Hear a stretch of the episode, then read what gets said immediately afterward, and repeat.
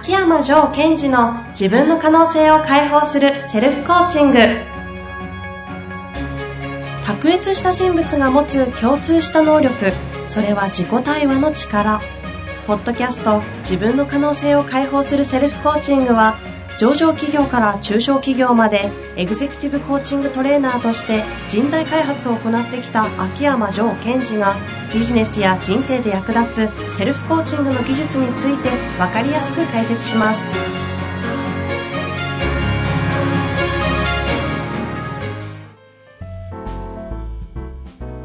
こんにちは遠藤和樹です秋山城賢治の自分の可能性を解放するセルフコーチング城さん本日もよろしくお願いいたしますはい。よろしくお願いします。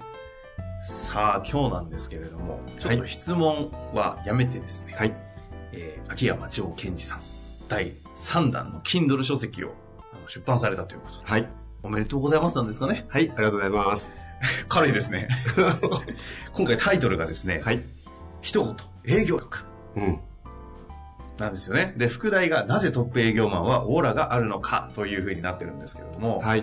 まあ、せっかくなので今日はこの営業力の Kindle 書籍についてお聞きしていきたいというかお話しいただきたいなとはい。思っております。はい。わかりました？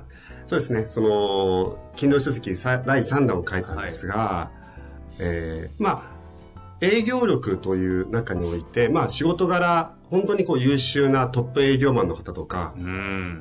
まああとは営業力という、まあ、言葉を使うと、結局、その、社長さんが、まあ交渉力とも非常にリンクする場所があるんですね。うんうん。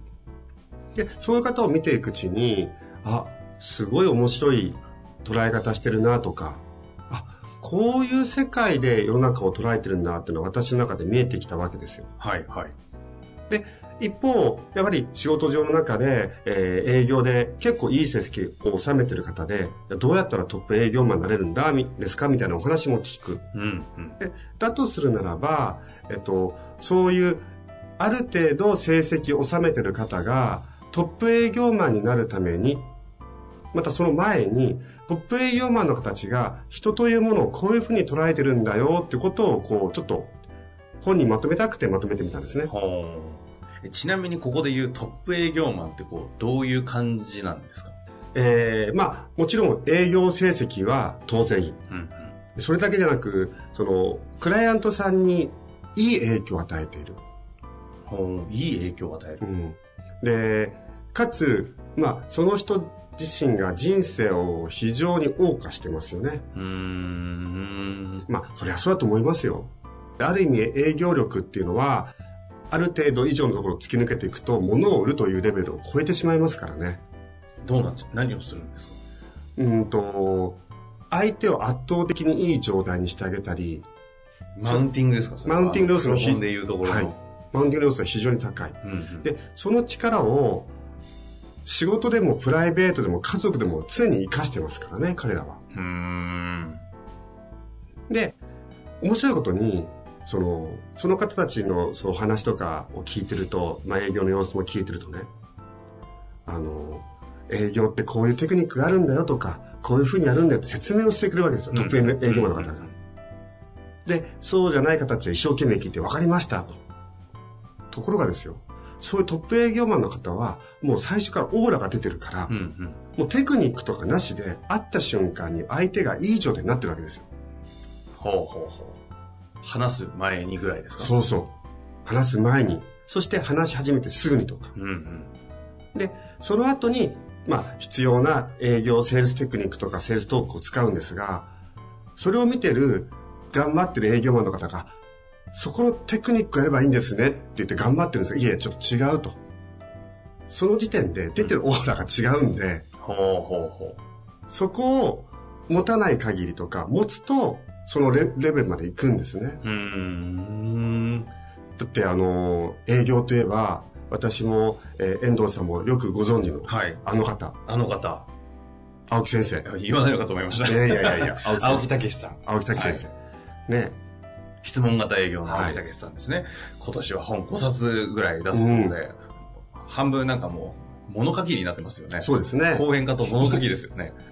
で、その青木先生なんかは、もう営業云々する前に、もう会うとみんな魅了されていくわけですよ。まあね。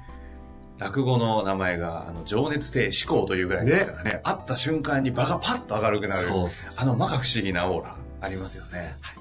ですから、その、成績がある程度取れてる方がトップ営業マンになる最後の自分が身につける営業力は何かっていうとオーラなんですね。うん。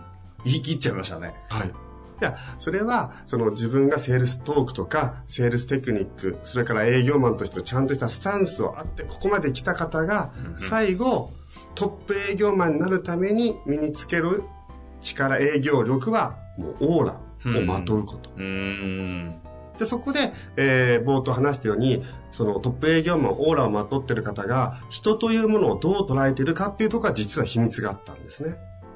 なるほど。それは読んでのお楽しみですか？まあそうですね。そうですね。要するに、あの、はい彼らが、えー人間というものをどのように理解して、どういうふうに捉えてるかってことをぜひ知ってほしいんですよ。はあっていうような内容が書かれてるわけですね。はい。はあ。そんなに違うもんですか？まあ違いますよね。オーラっていう話でいくともう見ればわかるんですか？あ、オーラ出てる人？まあその言い方でもいいですし、トップ営業マンだと、あ、この方トップ営業マンなんだろうなっていうのは、うん。まあ大体わかりますよね。大体わかるし、あとちょっとお話ししたときに、その人が相手のことをどう捉えてるのかっていうのはわかるじゃないですか。はいはい。ちょっと、あ、トップ営業マンレベルで人間というものを捉えてるんだと。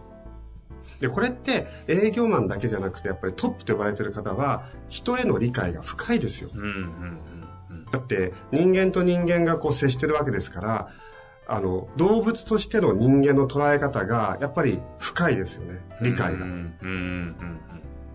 ですから、えっ、と、人はこういう風にするとこうなるよとか、人っていうのはここを触るとこうだよっていうことが非常にこう深い。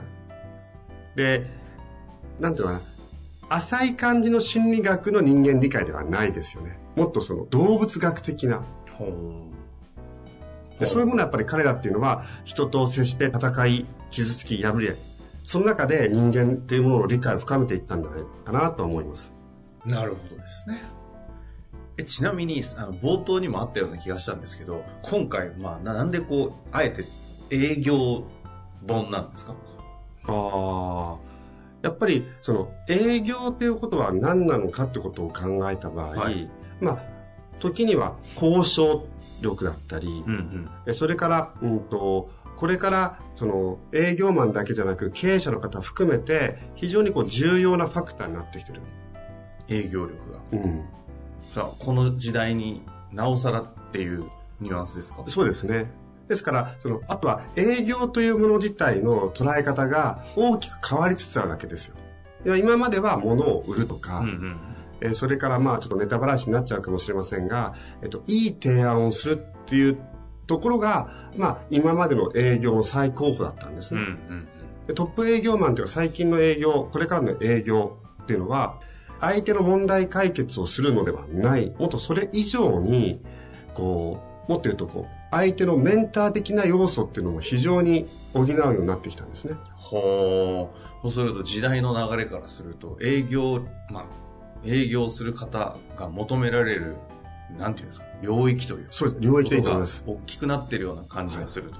だってですよ、問題解決の方法なんていうのを、もう Google 先生にしちゃったら結構出てきちゃうじゃないですか。確かに、大抵のことはね、はい。問題においての解決は、ダダダダダってますもんね。じゃなくて、じゃなくて、その人自身の人生をみたいな話をできる人たちがトップ営業マンになっていく。はあ、なるほどね。そこにまあ、ある種、なんていうんですか、こう、そういう人たちがもっと増えてほしいとか。私自身ですね。はい。そうですね。で私自身も、えっと、実はその営業マンではありませんが、えートップ営業マンの方たちと同じことをやっぱりクライアントさんにはしてますからね。うん、うん、うん、うん。あのね、そんな話をたまたま、あの、ポッドキャスト収録前後で、あの、先ほど出た質問型営業の青木武先生、はい。お話ししてたら二人が盛り上がってしまって、そうですね。この間対談したんですよね。はい、対談しました。青木先生のあの、質問型営業っていう番組の中にジョーさん出られて、まあまたコアなお話をされてたんでね、はい。ちょっとそちらの方もそうですね。ぜひね、聞いていただきたいですよね。はい。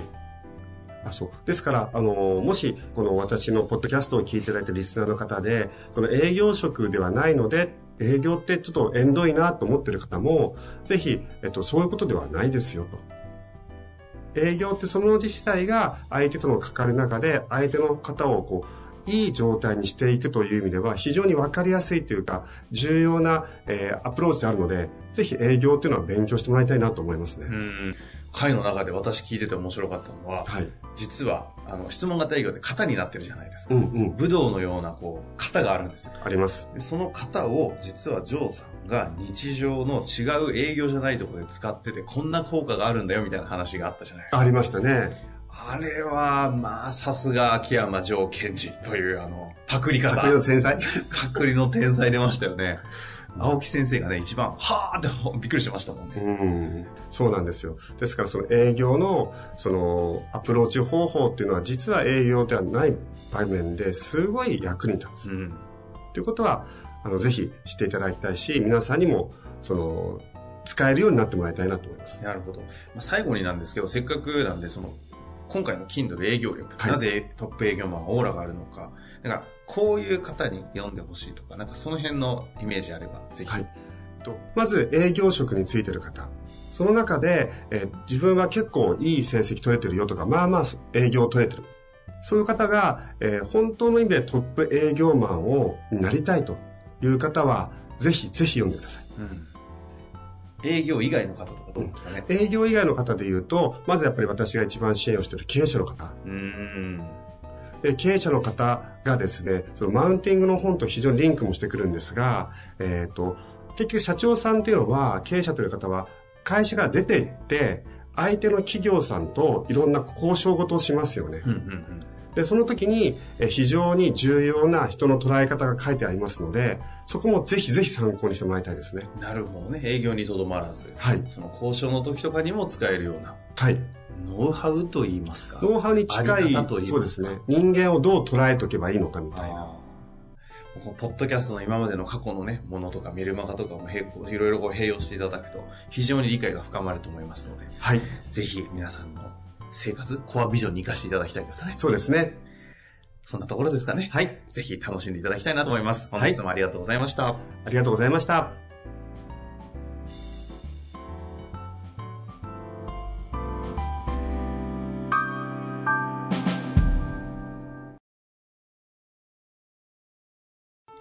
本日の番組はいかがでしたか？番組では秋山城賢治への質問を受け付けております。ウェブ検索で秋山城と入力し、検索結果に出てくるオフィシャルウェブサイトにアクセス。その中のポッドキャストのバナーから質問フォームにご入力ください。また、オフィシャルウェブサイトでは無料メルマガも配信中です。ぜひ遊びに来てくださいね。